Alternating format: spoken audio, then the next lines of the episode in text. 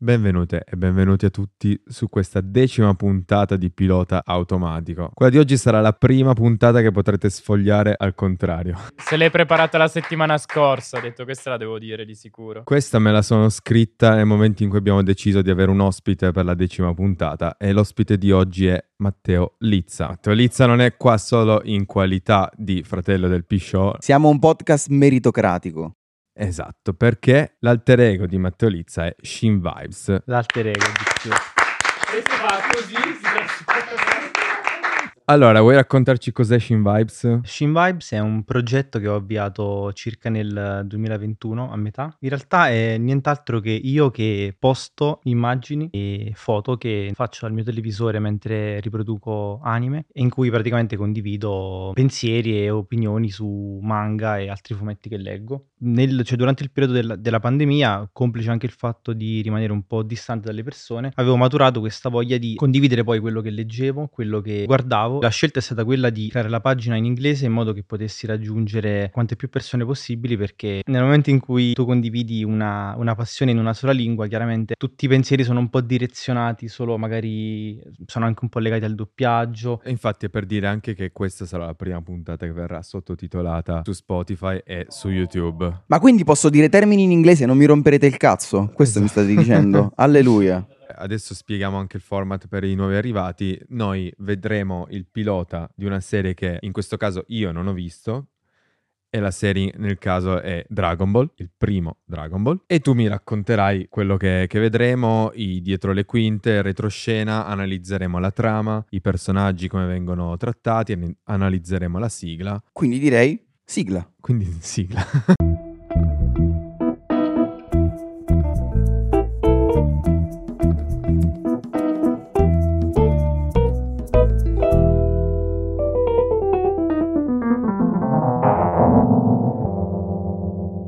Allora, quindi io ne ho sentito parlare di Dragon Ball, però faccio un'introduzione tu. Allora, Dragon Ball è una di quelle cose che forse è l'unico anime eh, giapponese che non necessita di introduzioni, forse al pari solo di Pokémon, perché a meno che tu non abbia vissuto in una caverna negli ultimi dieci anni... Più o meno è andata Ok, così. e lui ha vissuto in una caverna, chiunque in tutto il mondo lo conoscono, da ragazzi a genitori, eh, di qualsiasi anche generazione, perché poi è, un, è uno dei pochi franchise che è anche transgenerazionale, perché lo conoscono sono gli attuali quarantenni perché veniva, o cinquantenni perché veniva trasmesso già negli anni Ottanta e lo conoscono ancora oggi un sacco di bambini grazie alle più recenti iterazioni come Dragon Ball Super. Dragon Ball è praticamente una reinterpretazione, una delle tante reinterpretazioni del romanzo cinese eh, Viaggio in Occidente che tra le altre cose racconta di questo scimmiotto della sua avventura alla scoperta del buddismo. Non sono molto Scimmiotto, es- proprio una scimmia? Sì, una scimmia, e tra l'altro una scimmia con il bastone, giusto? Che è l'elemento che poi ritorna in uh, Goku. Alcuni elementi in Dragon Ball, soprattutto nella prima parte, sono presi proprio dal romanzo, quindi la nuvola con, con cui lui si sposta, sì, oppure il bastone e altre cose. Però ovviamente è solo l'incipit che viene utilizzato da Akira Toriyama, il, l'autore di Dragon Ball, che poi evolve in una una formula mm, che si spinge molto più sui combattimenti, sulla crescita di forza di questi personaggi, eccetera. Quindi prima viene scritto il manga e disegnato? Esatto, il manga è scritto e disegnato da Akira Toriyama tra il um, 1984 e il 1995 e viene pubblicato per la prima volta su Shonen Jump, che è una rivista di eh, manga per ragazzi giapponese, perché in Giappone diciamo i manga vengono prima pubblicati in rivista e poi se hanno successo diventano quello che abbiamo qua ovviamente i nostri prop di scena. Fai vedere la camera B. A favore di camera. Nello specifico Shonen Jump è forse la più famosa rivista di eh, manga per ragazzi e, e, Dragon Ball è il suo prodotto di punta. Akira Toriyama in realtà non era la sua prima esperienza quando ha creato Dragon Ball perché in realtà ha creato un altro manga che adesso mostriamo di nuovo a Simo in camera, ovvero eh, Dottor Slampiara Le-chan che è un manga caratterizzato da una serie infinita di gag e sketch comici di questa ragazza androide che viene creata da un da un dottore un po' pervertito. Non me lo sarei mai aspettato comunque da, da, giapponesi. dai giapponesi. Da Dottor Slump e Arale poi eh, Toriyama passa a fare Dragon Ball e quindi la parte iniziale di Dragon Ball mutua un po' di questi elementi. Quindi si tiene la parte gag, aggiunge una parte di avventura. Sì, diciamo che la componente principale di Dragon Ball, soprattutto nella prima parte e quella che poi andremo a vedere oggi nella puntata, riguarda proprio il, l'avventura di questo scimmiotto di cui noi non sappiamo assolutamente praticamente nulla se non che è vissuto mh, nelle montagne insieme a suo nonno per uh, un sacco di tempo e poi lo vediamo crescere piano piano nel corso delle puntate, imparare nuove tecniche, diventare più forte, allenarsi per inseguire una serie di obiettivi che all'inizio sono naturalmente come, come da titolo quella della, della, ricerca delle sfere del drago. No, perché io l'unica roba che so di, di Dragon Ball appunto è questa, della ricerca delle sfere del drago, però il fatto è che io non l'ho mai visto perché negli anni in cui andava di moda fra i bambini più che altro della mia età, forse quando facevo le elementari, quindi fra i 7 e gli 11 anni, che andava più di, di moda, i miei genitori avevano letto un articolo forse sui cartoni giapponesi Oh, che no. erano violenti, cose del genere, quindi io non ho mai visto Dragon Ball e Pokémon lo guardavo ma ogni tanto di, di nascosto. Scusa, Franz, da che cazzo ti travestigli a carnevale? Da Harry Potter. No, no, no, non è vero. Allego anche una foto qua, qua di è E travestito di nuovo da non Harry è stata Potter. scritta questa cosa che comunque era... No, io volevo solo fare un appunto che... ehm, tu Arale l'hai mai visto? Sai chi è Arale? Arale pure l'ho sentito, ne ho sentito parlare perché penso abbiano fatto un anime anche di Arale. Sì, ne hanno, in Italia ne, ne hanno passati due, c'è la versione originale e poi il remix se non sbaglio. Andava anche quello su Mediaset. Sì, Ma la cosa bella poi è che Arale, poi magari adesso tu mi... Però Arale entra anche nell'universo di Dragon Ball ad un certo punto, in qualche modo. un po' tutti come nel cinema adorano fare riferimenti a opere passate, quindi a un certo punto, sia nel fumetto di Dragon Ball che nell'anime, ci sono dei punti in cui eh, Arale fa dei cameo, ma sono proprio molto estemporanei, molto eh, slegati dalla trama. E poi comunque la parte droide che dicevi prima, in realtà ritornerà in Dragon Ball, c'è, c'è una parte molto importante di connessione tra... Come li definiamo? Sì, allora Cioè- in realtà il fatto che Arale sia un droide è una parzialmente una citazione di Akira Toriyama a Tezuka e al suo Astro Boy. Toriyama è un grande fan di Tezuka, come molti giovani mangaka della sua generazione, quindi quando ha creato questo personaggio che era un droide creato da un dottore, in realtà si rifaceva un po' all'Astro Boy di Tezuka. Per chi non lo sapesse, i mangaka Ecco, chi grazie. sono? Ah, giusto. Eh, I mangaka altro non sono che i fumettisti, ma è la parola che utilizzano eh, i giapponesi per riferirsi ai fumettisti, perché manga vuol dire fumetto in giapponese e mangaka è il fumettista. Soprattutto perché in Giappone con quel lavoro ci puoi vivere. Adesso anche in Italia, però.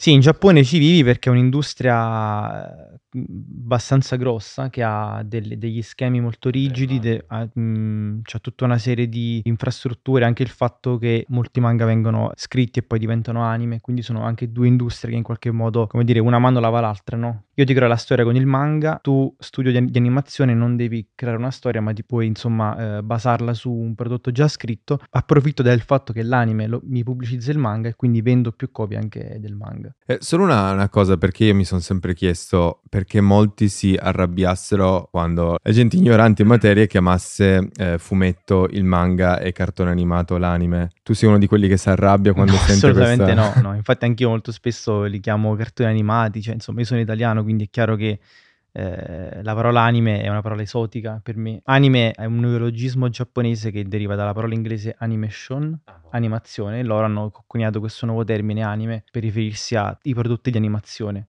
Sì, sono termini che si usano per specificare che un prodotto magari viene dal, viene dal Giappone. Chiaro che se sto parlando di un fumetto e ti dico ho letto un manga, hai già l'informazione che ti sto parlando di un, di un fumetto prodotto in Giappone. Nel momento in cui ti dico sto leggendo un fumetto, può essere qualsiasi cosa, da Marvel, DC a Dylan Dog, Topolino o eh, Dragon Ball. Quando noi pensiamo a Dragon Ball, nell'immaginario collettivo, almeno dei ragazzi della nostra generazione, la prima cosa che ti viene in mente magari è Goku che si trasforma in Super Saiyan, quindi quello che già veniva considerato Dragon Ball Z. Una cosa che, che probabilmente molti si chiedono, e che anch'io mi chiedevo, è Dragon Ball nel fumetto si interrompe e a un certo punto diventa Dragon Ball Z o è tutto un, uh, uno scorrere continuo? Perché la puntata pilota che andremo a vedere oggi è Dragon Ball, quindi quando Goku è piccolino. Poi c'è il passaggio quando lui diventa grande, che è Dragon Ball Z, quando si trasforma anche in Super Saiyan, e poi c'è Dragon Ball GT, Dragon Ball Super, quelli che vengono dopo. Cioè, è- lui ha scritto tutto un continuo oppure ci sono delle interruzioni? Allora, Dragon Ball eh,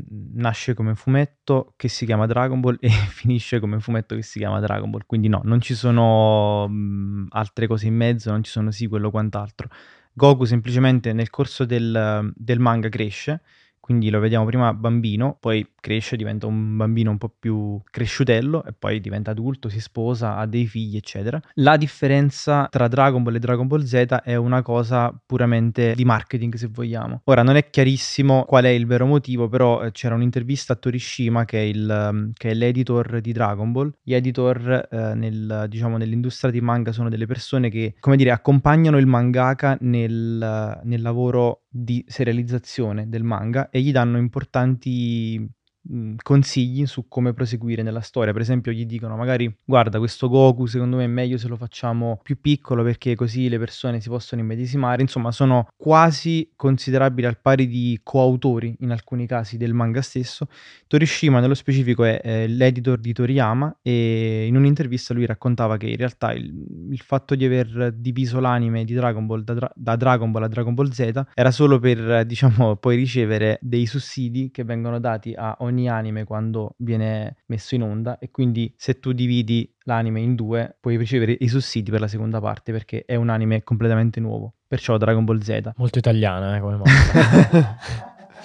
Effettivamente sì. Quando nasce l'idea del, del, manga a questo punto è rivolto a una certa fascia di età o è una cosa che vuole essere già per qualsiasi... Allora, come detto, Dragon Ball è stato pubblicato su Shonen Jump, che è una rivista per ragazzi, quindi diciamo che il target è quello. Quel tipo di rivista deve contenere storie che vanno bene per un bambino di 5-6 anni, appena inizia a leggere, fino a potenzialmente infinito perché anch'io leggo Dragon Ball e ho 29 anni, però no, nel però senso... magari la scelta de- del bambino, di utilizzare il bambino come protagonista. Il bambino sicuramente essere... è una scelta che ti aiuta a far immedesimare i ragazzi, però come detto Goku cresce all'interno uh, dell'anime, un po' come i lettori che lo leggono poi, perché certo. tu inizi a leggere Dragon Ball da piccolo e poi questo Goku, che all'inizio come, come vedremo non sa neanche, diciamo, distinguere una ragazza da un uomo, poi cresce e inizia a diventare più grande, insomma, sì. e quindi anche noi lettori che cresciamo con lui? Distinguere le ragazze, cosa molto importante per sopravvivere. Cosa facciamo? Vogliamo iniziare a vederlo? Vai. Oh, Dragon Ball, drago delle sette sfere, Dragon Ball. Viva Mediaset! Drago delle sette sfere. Cioè, Simo avrebbe skippato la sigla di Modern Family che dura 10 secondi. Questa la skippi. E questa Simo. non ho mai potuto skipparla. Ok, è vero. Grande, grande. con la ventina il succo di frutta. Esatto. E per forza era, era proprio Eh no, no, questa, non si, questa te la devi vedere tutta quanti, devi cantare mentre faceva la sigla. Sa di panino al prosciutto, tipo. E facevi merenda col panino al prosciutto tu? Madonna. Con l'uovo e il bacon. Beh, ho dovuto fare un po' di ricerca. Non sono, ammetto, un grande fan di Dragon nel senso che l'ho seguito un pochino da piccolo, quindi la sigla mi è rimasta in testa. sa di merenda. Però ecco, spieghiamo questa cosa per chi magari dovesse venire da, da, dalla Germania. dalla no? Germania. Qualcuno che tra i tuoi follower che viene dalla Germania e dice ma perché parlano di merendine quando si parla della sigla di Dragon Ball o di Dragon Ball in generale? Vabbè, penso che questo sia una cosa abbastanza comune in realtà in tutto il mondo. Chiaramente Dragon Ball passava in una fascia oraria che era quella per noi mh, che coincideva con la merenda pomeridiana. Poi credo che in, Gia- credo che in Giappone eh, la fascia di Dragon Ball fosse quella serale, perché lì i cartoni si riguardano dopo la scuola, quindi penso loro fanno il pomeriggio, quindi magari è per questo che hanno i cartoni in fascia serale. Invece per noi no, in fascia serale c'è la roba più per adulti, tra virgolette, poi al mattino prima di scuola e al pomeriggio, qualcosa anche a pranzo, abbiamo le fasce dei cartoni per i ragazzi. Sì, solo perché un giapponese in questo caso ha tutto un altro gusto in bocca quando si riguarda la sigla di Dragon Ball, mentre noi abbiamo il gusto di... Brioche, Nesquik, credo. Sì, anch'io, biscotti, queste robe. Anche latte a volte. No, latte Succo, e biscotti. Succhino, su... Sempre salato. Sempre salato. È per quello che sei cresciuto così. in realtà, perché in realtà sei cucco. Il top era... No, questo non posso dirlo, troppo piemontese. Vai, bagnacao. Bagnacao. no. Vitel Tony. Pane, burro e acciughe. Par- mia, pane, zio. burro, acciughe. Ma cioè, tipo non burro anni. zucchero. Ma comunque le, le, sigle, perché questa volta sono due, ne abbiamo viste due. Allora, quella italiana è composta da Max Longhi assieme a Giorgio Vanni. Un fratello. Invece per quanto riguarda la sigla originale, scritta e composta da Koei Tanaka, che ha composto un sacco di colonne sonore soprattutto per eh, appunto anime, videogame, famoso anche per eh, One Piece ha creato praticamente tutte le musiche per One Piece, da- dalla TV a- ai videogame. Quella giapponese è molto anni 80, questi synth belli carichi, molto, molto dance anni 80. C'è un basso prepotente. Sì.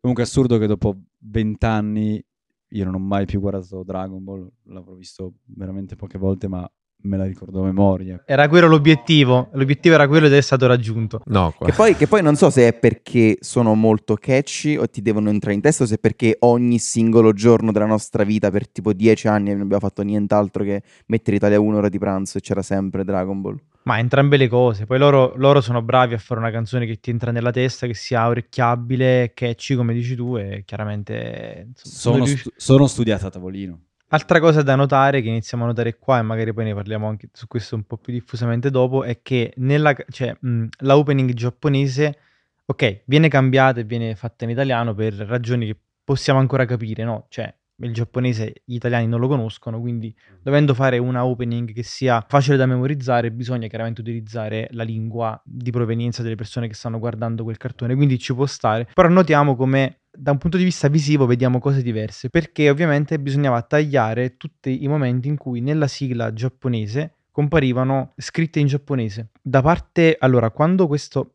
non abbiamo detto una cosa prima che ora possiamo dirla. eh, Dragon Ball è stato trasmesso in Italia per la prima volta nell'89, non da Mediaset, ma da una emittente più piccola che si chiamava Junior TV. Quando Junior TV ha trasmesso Dragon Ball, eh, lo ha fatto in una maniera un po' diversa da come poi è stato fatto circa 5-6 anni dopo da Mediaset, lasciando comunque inalterate, per esempio, alcuni dialoghi, alcune scene che poi vedremo invece nella versione Mediaset sono state censurate e poi ad esempio anche la opening era rimasta uguale. Un po' perché conveniva, cioè nel senso si andava sul risparmio, perché se Eh, devi certo, produrre una sigla tutto, devi sì. pagare qualcuno per farla, eccetera. E, e poi perché la Mediaset, Fininvest, eh, iniziò un, mm, diciamo, un percorso di de- De-giapponesizzazione. de-giapponesizzazione eh, dei cartoni animati per renderli quanto più possibile al loro modo di vedere le cose appetibili a un pubblico che non conosceva queste cose, andando a fare cosa, una cosa che secondo me è sbagliatissima, snaturare completamente eh, l'opera, ovviamente, perché tu gli vai a togliere, ehm, se tu togli la componente culturale giapponese, il fatto che quel cartone animato sia giapponese, non, non va bene. Ma non ha senso. Cioè, sì. l'uomo ragno sta a New York e non possiamo ambientarlo a Napoli o a Torino perché ci fa piacere. Questa cosa qua ha causato un sacco di problemi perché poi, ad esempio, personalmente un sacco di cartoni io non sapevo che erano giapponesi all'epoca perché hanno talmente tolto qualsiasi tipo di riferimento dai cartelli che diventano eh, in- scritti in italiano. In Cavaliere dello Zodiaco, buona parte delle vicende sono ambientate a Tokyo, però nel doppiaggio italiano Tokyo non ci piace perché è troppo esotico, quindi diamogli un altro nome. E quindi la città in cui vengono ambientate le cose in Cavaliere dello Zodiaco si chiama Nuova Luxor, che è una città inventata, nuova, perché i Cavalieri dello Zodiaco non possono stare in Giappone, non si sa perché. Una politica folle di Mediaset. E invece perché i giapponesi nei cartoni animati, cioè, boh, c'è sempre stato questo mito degli occhi non, di- non disegnati come occidentalizzati i personaggi. Vabbè, su, mm, su questa cosa ci sono diverse scuole di pensiero. I primi prodotti animati, quelli un po' più di successo giapponesi, eh, iniziano ad arrivare con eh, lo studio di animazione di Tezuka e Tezuka mutuava tantissimo dallo stile Disney che utilizzava questi occhi molto grandi. Quindi le prime cose veramente famose come Astro Boy, prima ho detto, ho citato tra le altre cose, eh, avevano questa peculiarità e quindi poi tutte le persone che sono arrivate dopo a fare anime hanno copiato questo stile. Questa è una cosa. Poi diciamo che avere l'occhio più grande ti dà anche eh, ti permette di trasmettere le emozioni dei personaggi in maniera Sì. migliore perché gli occhi sono uno dei punti fondamentali per trasmettere le emozioni, quindi il fatto di averli più grandi dà la possibilità al fumettista o al disegnatore, animatore che sia, di eh, trasmettere con più facilità eh, le emozioni e i sentimenti di personaggi, Sì, sopra- rabbia, pianti. soprattutto nei cartoni animati dove queste cose molto spesso sono, e nei manga dove queste cose molto spesso sono esagerate, quindi chiaramente avere gli occhi più grandi ti- ti permette di fare questo.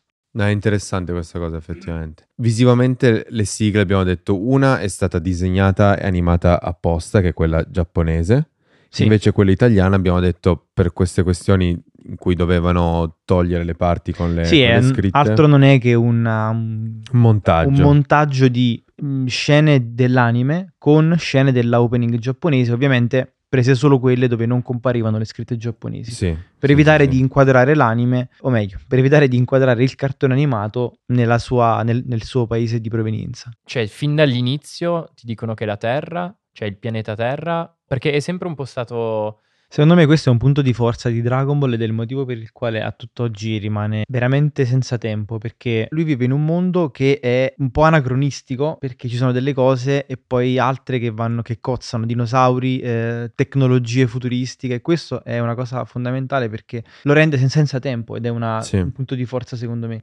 E questa è una cosa che abbiamo visto anche in altre serie che non vogliono caratterizzarle in una certa linea temporale. La prima cosa che ho notato proprio subito, ma in primi secondi in realtà, è il voiceover introduttivo, che è tipo un marchio di fabbrica dei cartoni animati, dove sai, noi facciamo sempre il discorso di dire, ah, guarda registicamente come sono bravi a raccontarti senza buttarti troppo palesemente. Invece no, qua se ne sbattono altamente e ti buttano, capito, il recappone gigantesco. La puntata comincia in bianco e nero e poi diventa piano piano a colori. Ora non so se era un, un un effetto dovuto al sole che sorge, però io l'ho voluto interpretare come è una storia che parte su carta, che sia il manga o che sia la storia proprio del viaggio in Occidente, poi piano piano diventa a colori, cioè stiamo rendendo a colori, non so, è un passaggio lo vedo da carta ad anime, è una roba figa. A questo punto tocca dire che il manga, il fumetto giapponese, tipicamente è in bianco e nero, perché il nostro fumetto invece è tipicamente a colori.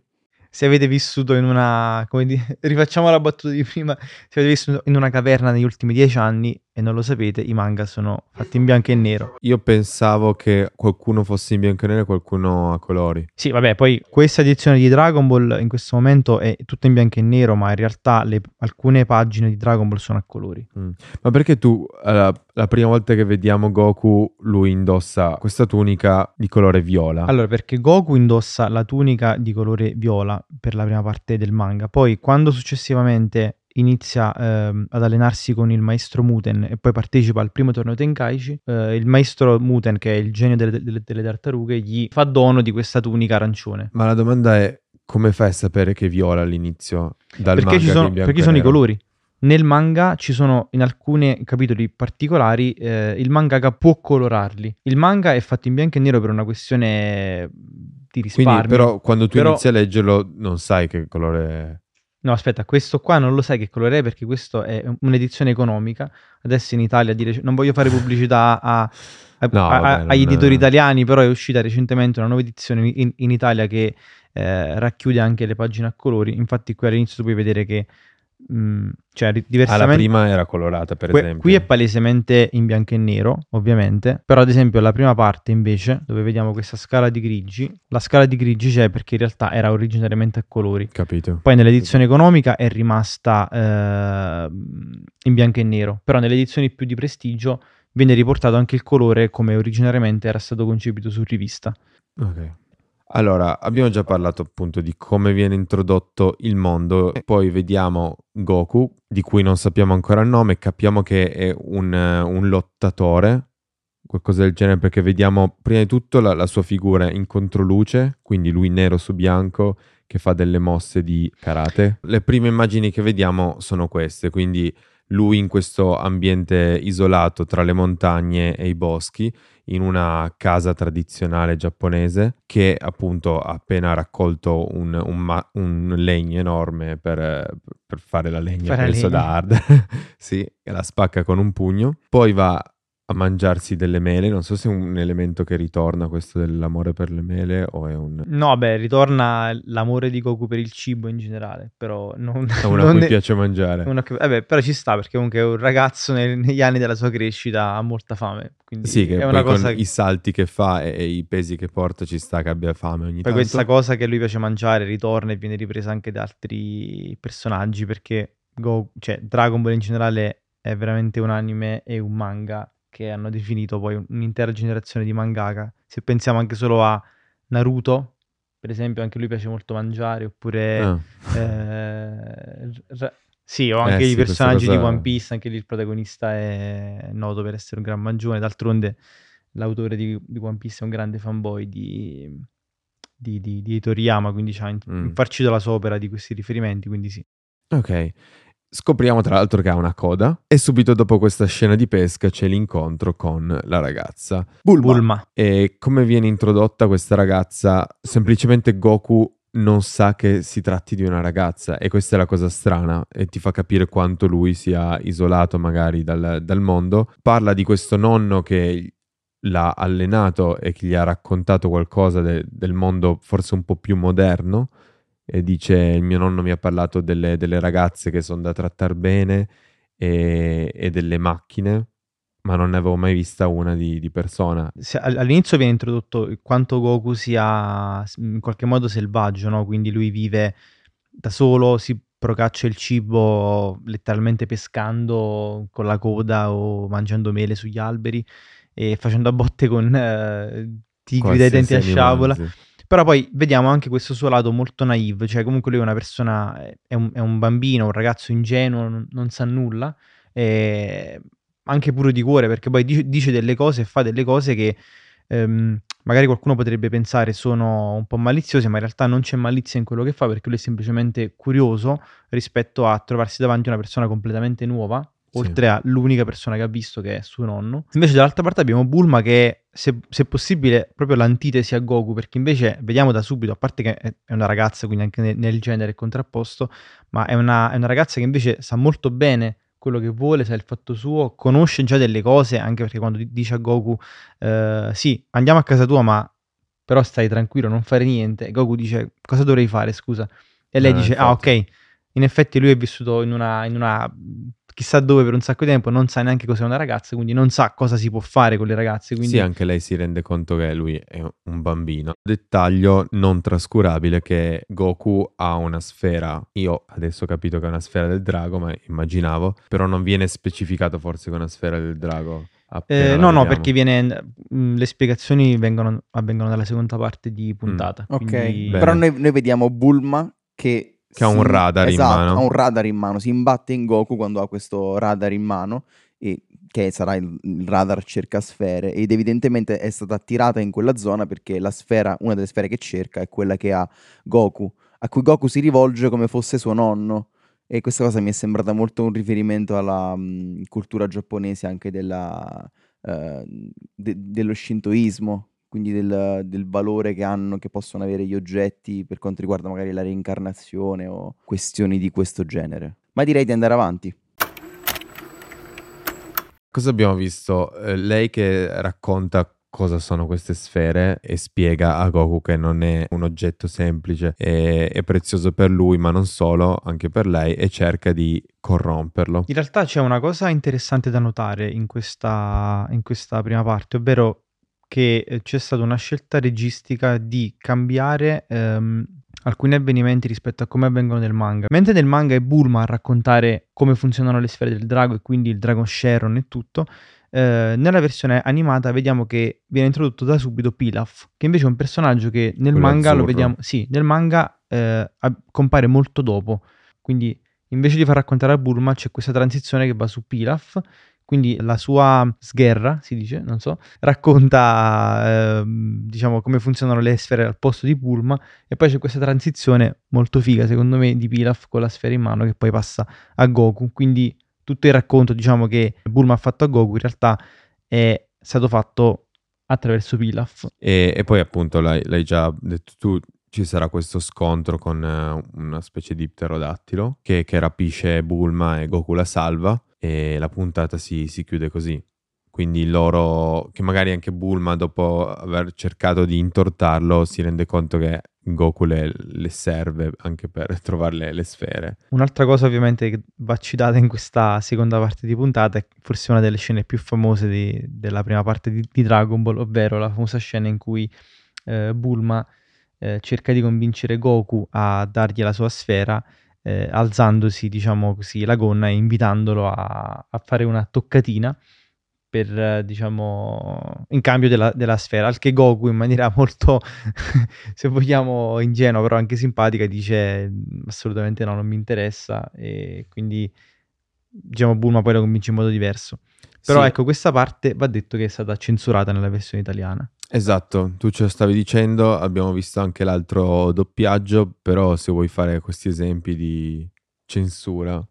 Allora, eh, allora, sulla censura c'è da dire tantissimo in realtà. Ehm, come detto, eh, con i ragazzi abbiamo visto sia la versione Mediaset, che è quella che conosciamo noi tutti i giovani italiani, però c'è anche una versione eh, prima dell'89 che è quella di Junior TV, che invece per mm, una questione mm, magari meno, meno pressioni da parte di tutta una serie di, di organi come possono essere i genitori, eccetera, non hanno avuto la necessità di, di, censurare e quindi la possiamo vedere integralmente quella scena lì, mentre nella versione Mediaset quella scena è stata censurata. Hanno fatto bene sì o no? Eh, allora, sicuramente il problema è un po' a monte, ovvero che molti eh, cartoni animati all'epoca venivano inquadrati solo e soltanto per i bambini. Questo è stato un problema che in Italia abbiamo avuto con tutti i cartoni. Ci sono dei cartoni che non sono per bambini eh, piccoli, ci sono alcuni cartoni che sono pensati per ragazzi più grandi, magari adolescenti, e, ehm, e di conseguenza eh, questa cosa ha causato che molto spesso pro- mh, la Fininvest Mediaset si è, si è trovata in mano con dei cartoni con dei temi troppo maturi e delle scene a, mo- a loro modo di vedere eh, troppo erotiche, troppo sensuali per, per, dei bambini e quindi hanno dovuto censurarle. Però eh, molto spesso vanno a, vanno a, snaturare completamente un'opera. Per esempio, faccio, ne cito una su tutti. Ricorderete, eh, c'era una volta, eh, come è quasi, ma- è quasi magia Johnny. Eh, è quasi magia Johnny. Johnny. E prova di nuovo Johnny. Ad esempio, quell'anime è stato completamente cambiato nel senso di, di, di come viene re- Franz completamente fuori. Zero, non ha assolutamente... Dragon, che anime è questo? È... è quasi magia Johnny. Vabbè, questo, ma anche un altro, se no, magari non lo conoscete, ad esempio Pesca la tua carta, la tua carta Sakura, stessa cosa eh, anche in qualche modo Sailor Moon, sono tutti anime che sono stati riadattati per un pubblico più piccolo. Cioè Dragon Ball ha subito delle censure, però sono censure minori che non vanno a snaturare la trama, perché comunque il fatto delle che battute semplicemente. se Bulma si alzano la gonna cambia poco per le sfere del drago, ma se un anime che è pensato per un pubblico adolescenziale, che magari è un anime, una commedia romantica, quindi dove per esempio vediamo delle interazioni tra personaggi anche in un'ottica romantica, no? eh, tra adolescenti, eccetera. Se tu poi mi vai a cambiare il target, che non è più adolescenti, ma diventa mh, mm, bambini in età prepuberale o prima, chiaramente non puoi far vedere una serie di cose che eh, da un punto di vista, alcune esperienze che poi da un punto di vista magari anche sessuale i eh, ragazzi in età adolescenziale possono capire e i bambini no. E quindi ci siamo trovati tantissime produzioni giapponesi che sono state tagliate per questo motivo. Dragon Ball secondo me non soffre molto della censura perché, come detto, sì, ok, qualche, de- qualche dialogo o se è stato rimosso, però tendenzialmente Bulma e il suo modo di fare un po', diciamo così, da, eh, se vogliamo, da profumiera, no? da, da, da, ragazza procace, rimane, anche senza alcune scene. E però molti altri anime purtroppo hanno sofferto tantissimo di, della censura insomma, di Mediaset. Perché Berlusconi comunque ci teneva questa cosa. Esatto, sì. Perché loro, han, loro innanzitutto... Berlusconi, capito, è una persona pulitissima, figurati se voleva... No, ma poi la cosa molto divertente... Ecco, se vogliamo parlare un attimo dell'Italia e delle tante... dei tanti controsensi. Nelle stesse fasce orarie in cui passavano questi cartoni censurati, poi magari dopo un po' passavano robe come, non so, Baywatch. Infatti è talmente stupida sta cosa che non, non ha senso di esistere perché, appunto, come dici tu, poi a maggior ragione se blocchi dei, dei, bambini su delle piccolezze così e poi lasci le letterine, comunque i bambini, i ragazzi crescono con un concetto della sessualità e del, della figura femminile completamente sbagliato. Beh, comunque era un, letterine o Baywatch era un target più affine a Silvio. esatto. a cioè, Silvione. Bulma no. Anche perché A non esisteva. Sì. forse è meglio la letterina. Eh, ma è proprio come diceva Matte che il concetto dei cartoni dall'Oriente all'Occidente è completamente diverso. Se li sono pensati anche per essere visti in fascia serale da qualsiasi tipo di persona, da noi sono stati presi con l'intenzione di cartoni associati ai bambini. Da noi cartoni uguali ai bambini, ma cioè, è quanto di più sbagliato tu possa fare. Infatti, grazie a Dio, poi negli anni a venire sono arrivate, mh, sono arrivati pensiamo ad esempio ai programmi televisivi su M- MTV, che io personalmente non ho visto perché Sì, non, non avevo... E ne parlavamo durante la puntata di Bojack, che sono serie animate per adulti. Esatto, per esempio Evangelion sono poi anime che sono passati eh, su MTV senza censure. E MTV giustamente eh, faceva di questo il suo cavallo di battaglia, di- diceva vi passiamo gli anime, ma non quelli censurati che conoscete voi, ovvero quelli senza le censure. Ma perché MTV comunque era un prodotto appunto per tutti. Esatto. Quindi era, nel senso, Mediaset era appunto per bambini. Quindi- no, più che altro Mediaset prendeva, allora, prendeva questi anime dal Giappone perché costavano poco essenzialmente ed erano prodotti già fatti e finiti, cioè li prendevano magari anche anni dopo. Pensa a Dragon Ball che questa serie qua che abbiamo visto è dell'86 ma Mediaset l'ha, l'ha mandata nel 95, nel 96 mi sembra, cioè tipo dieci anni dopo. Mandato in onda però ovviamente è tagliato e censurato per un pubblico eh, di, Sì. di più piccolo ed è, ed è sbagliato perché come detto ci sono manga e anime che sono pensati per un pubblico di bambini e Dragon Ball forse è fra questi, sicuramente. Però ce ne sono altri che sono pensati per un pubblico di adolescenti o comunque ragazzi un po' più grandi. Se tu lo vai a censurare, vai a snaturare tanto Che l'opera. poi in realtà probabilmente sono battute che da bambino non capisci. Sì, sì, infatti, però loro, eh, cioè, l'ob- l'obiettivo di, di Mediaset era quello di evitare che in- se per sbaglio un qualche genitore passava dietro il bambino mentre stava guardando Dragon Ball. Assolutamente non doveva vedere alcun tipo di scena, neanche lontanamente eh, malizioso. Che, che poi anche Sì. là la malizia è sempre ne- negli occhi di chi guarda e dipende anche molto dalla cultura. Perché, per esempio, c'è una scena nel- nell'episodio successivo di Dragon Ball in cui loro si fanno il bagno.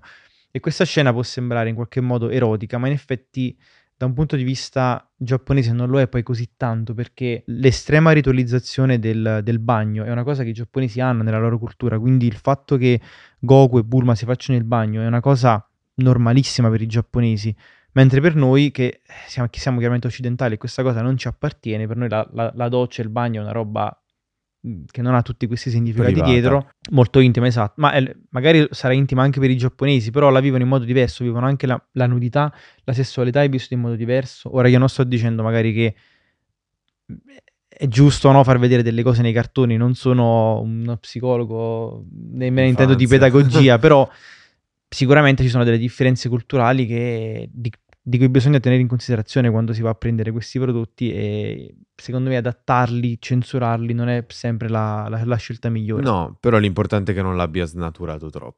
Secondo me sì, in, in Italia c'è una diffusa, prima c'era moltissima, adesso un po' meno, una diffusa eh, sessofobia, diciamo così, e quindi non sia mai Dio ai bambini fai vedere questa cosa qua.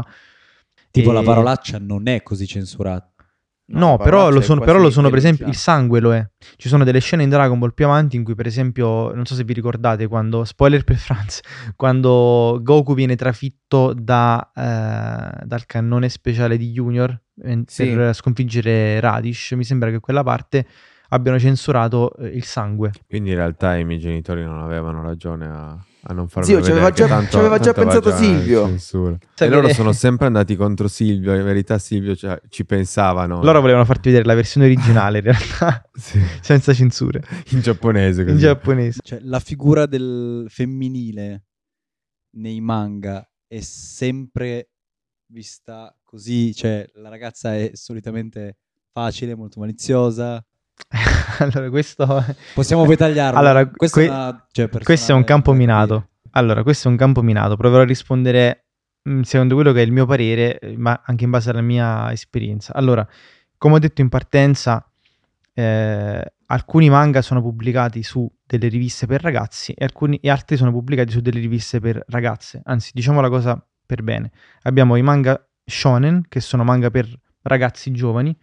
Abbiamo i manga eh, shoujo, che sono i manga per ragazze molto giovani. Poi abbiamo i seinen, che sono i manga per i giovani adulti, e i josei, che sono i manga per, diciamo così, donne adulte. Quindi, in base a che tipo di manga stai facendo e dove è targetizzato, chiaramente puoi dire delle cose oppure altre. Ovviamente, se stai parlando di eh, l'avventura di uno scimmiotto che deve diventare più forte, va benissimo come manga shonen in una rivista shonen, però ci sono altri manga che, che invece hanno tematiche un po' più forti o che comunque non sono capibili da un bambino piccolo, a quel punto magari quei manga va- vanno bene in una rivista seinen. Di conseguenza, nelle riviste shonen, visto che sono riviste per ragazzi, ci sono tutta una serie di cose che ai ragazzi piacciono, almeno secondo alcuni studi che i- i- le case editrici che hanno queste riviste hanno fatto. Esempio, i combattimenti. È- non è impossibile, ma è difficile trovare combattimenti, arti marziali in un manga per ragazze. E poi ci sono in, in parte, perché se pensiamo a Sailor Moon, dei combattimenti ce li abbiamo. Però, che è un manga per ragazze. E... Però ecco, ci sono alcune cose che mm, ai ragazzi piacciono un po' di più. Le case editrici hanno capito che eh, ci sono alcuni elementi che fanno vendere di più i fumetti e di conseguenza eh, molto spesso capita che questi elementi sono, non so, ragazzi un po', ragazzi un po' procaci, ehm, belle di aspetto. Chiaramente questi elementi, se ti fanno vendere, continui a inserirli all'interno dei tuoi prodotti, visto che l'obiettivo principale dei manga e degli anime è vendere, e evidentemente ai ragazzi maschi di una certa età piace vedere queste cose, queste cose vengono inserite all'interno di questi manga. Difficilmente in Sailor Moon troverai elementi di questo tipo perché è un manga indirizzato alle ragazze, quindi magari troverai piuttosto uomini di bell'aspetto eh, e altre caratteristiche che, che piacciono alle ragazze. All'interno di un manga per ragazzi troverai cose che piacciono ai ragazzi. Quindi e quest- quest- queste- questa cosa vorrei dire eh, non è una cosa che hanno solo i manga, perché se tu prendi e leggi un fumetto americano di Spider-Man, io ti farei vedere come sono disegnate le, superero- le supereroine. Ok, adesso le cose stanno un po' cambiando, però se andiamo a vedere i fumetti degli anni 90, corpi sempre statuari, bellissimi, eh, anche lì donne molto procaci, molto Sì, spesso. sui corpi, però sia maschi che femmine hanno sempre corpi statuari. Sì, è vero, però c'è sempre comunque un po' ehm, quell'occhio maschile, quello che si chiama male gaze, quel qualcosa che ti dice questo è un fumetto per ragazzi. Ora, io non sono qui a dire cosa è giusto e cosa è sbagliato, però questo è un dato di fatto. Queste cose ce le abbiamo nei fumetti giapponesi, però in parte ci sono anche nei fumetti e nelle opere di altre, insomma, Eh beh, di certo. altri stati. In Giappone è un po' più presente questa cosa perché loro hanno una divisione netta. Cioè tu stai comprando Shonen Jump, Shonen Jump c'è scritto nel titolo, Shonen vuol dire ragazzo, è una rivista, questa è una rivista per ragazzi.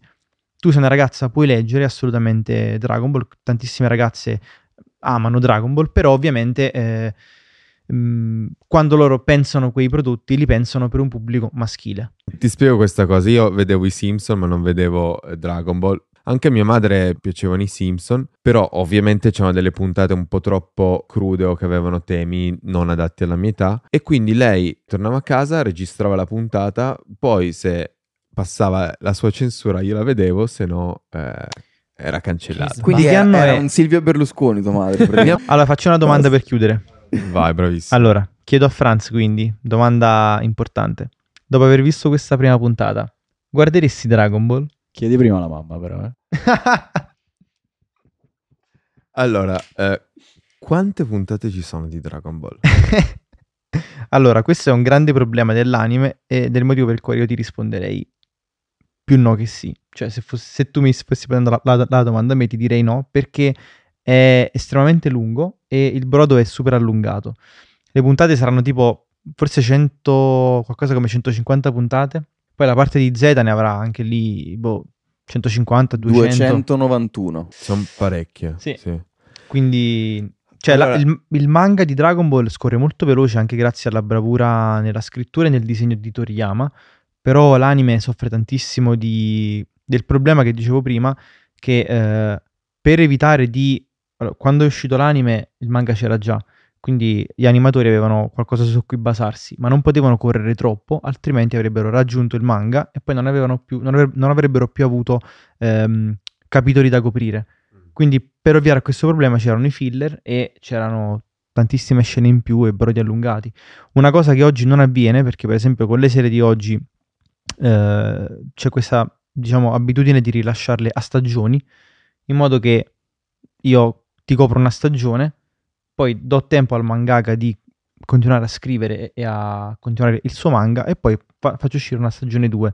Pensiamo a One Punch Man, a mm, My Hero Academia e tanti altri, anche Demon Slayer. Tutti questi anime qua sono rilasciati a stagioni proprio per ovviare al problema dei filler, che invece gli anime vecchi, come Dragon Ball, come, non so, Inuyasha e tanti altri avevano... Diciamo che sono un po' più interessato al mondo anime adesso. forse effettivamente questo è un prodotto molto importante per, per voi, per, la- per l'infanzia e per, penso anche la, la cultura dell'anime trasportata in, in Italia. Cioè, Mhm. penso che rispetto ad altri sia stato anche più... abbia portato molta più gente ad amare il genere e ad amare questa Sì, tipologia. sicuramente.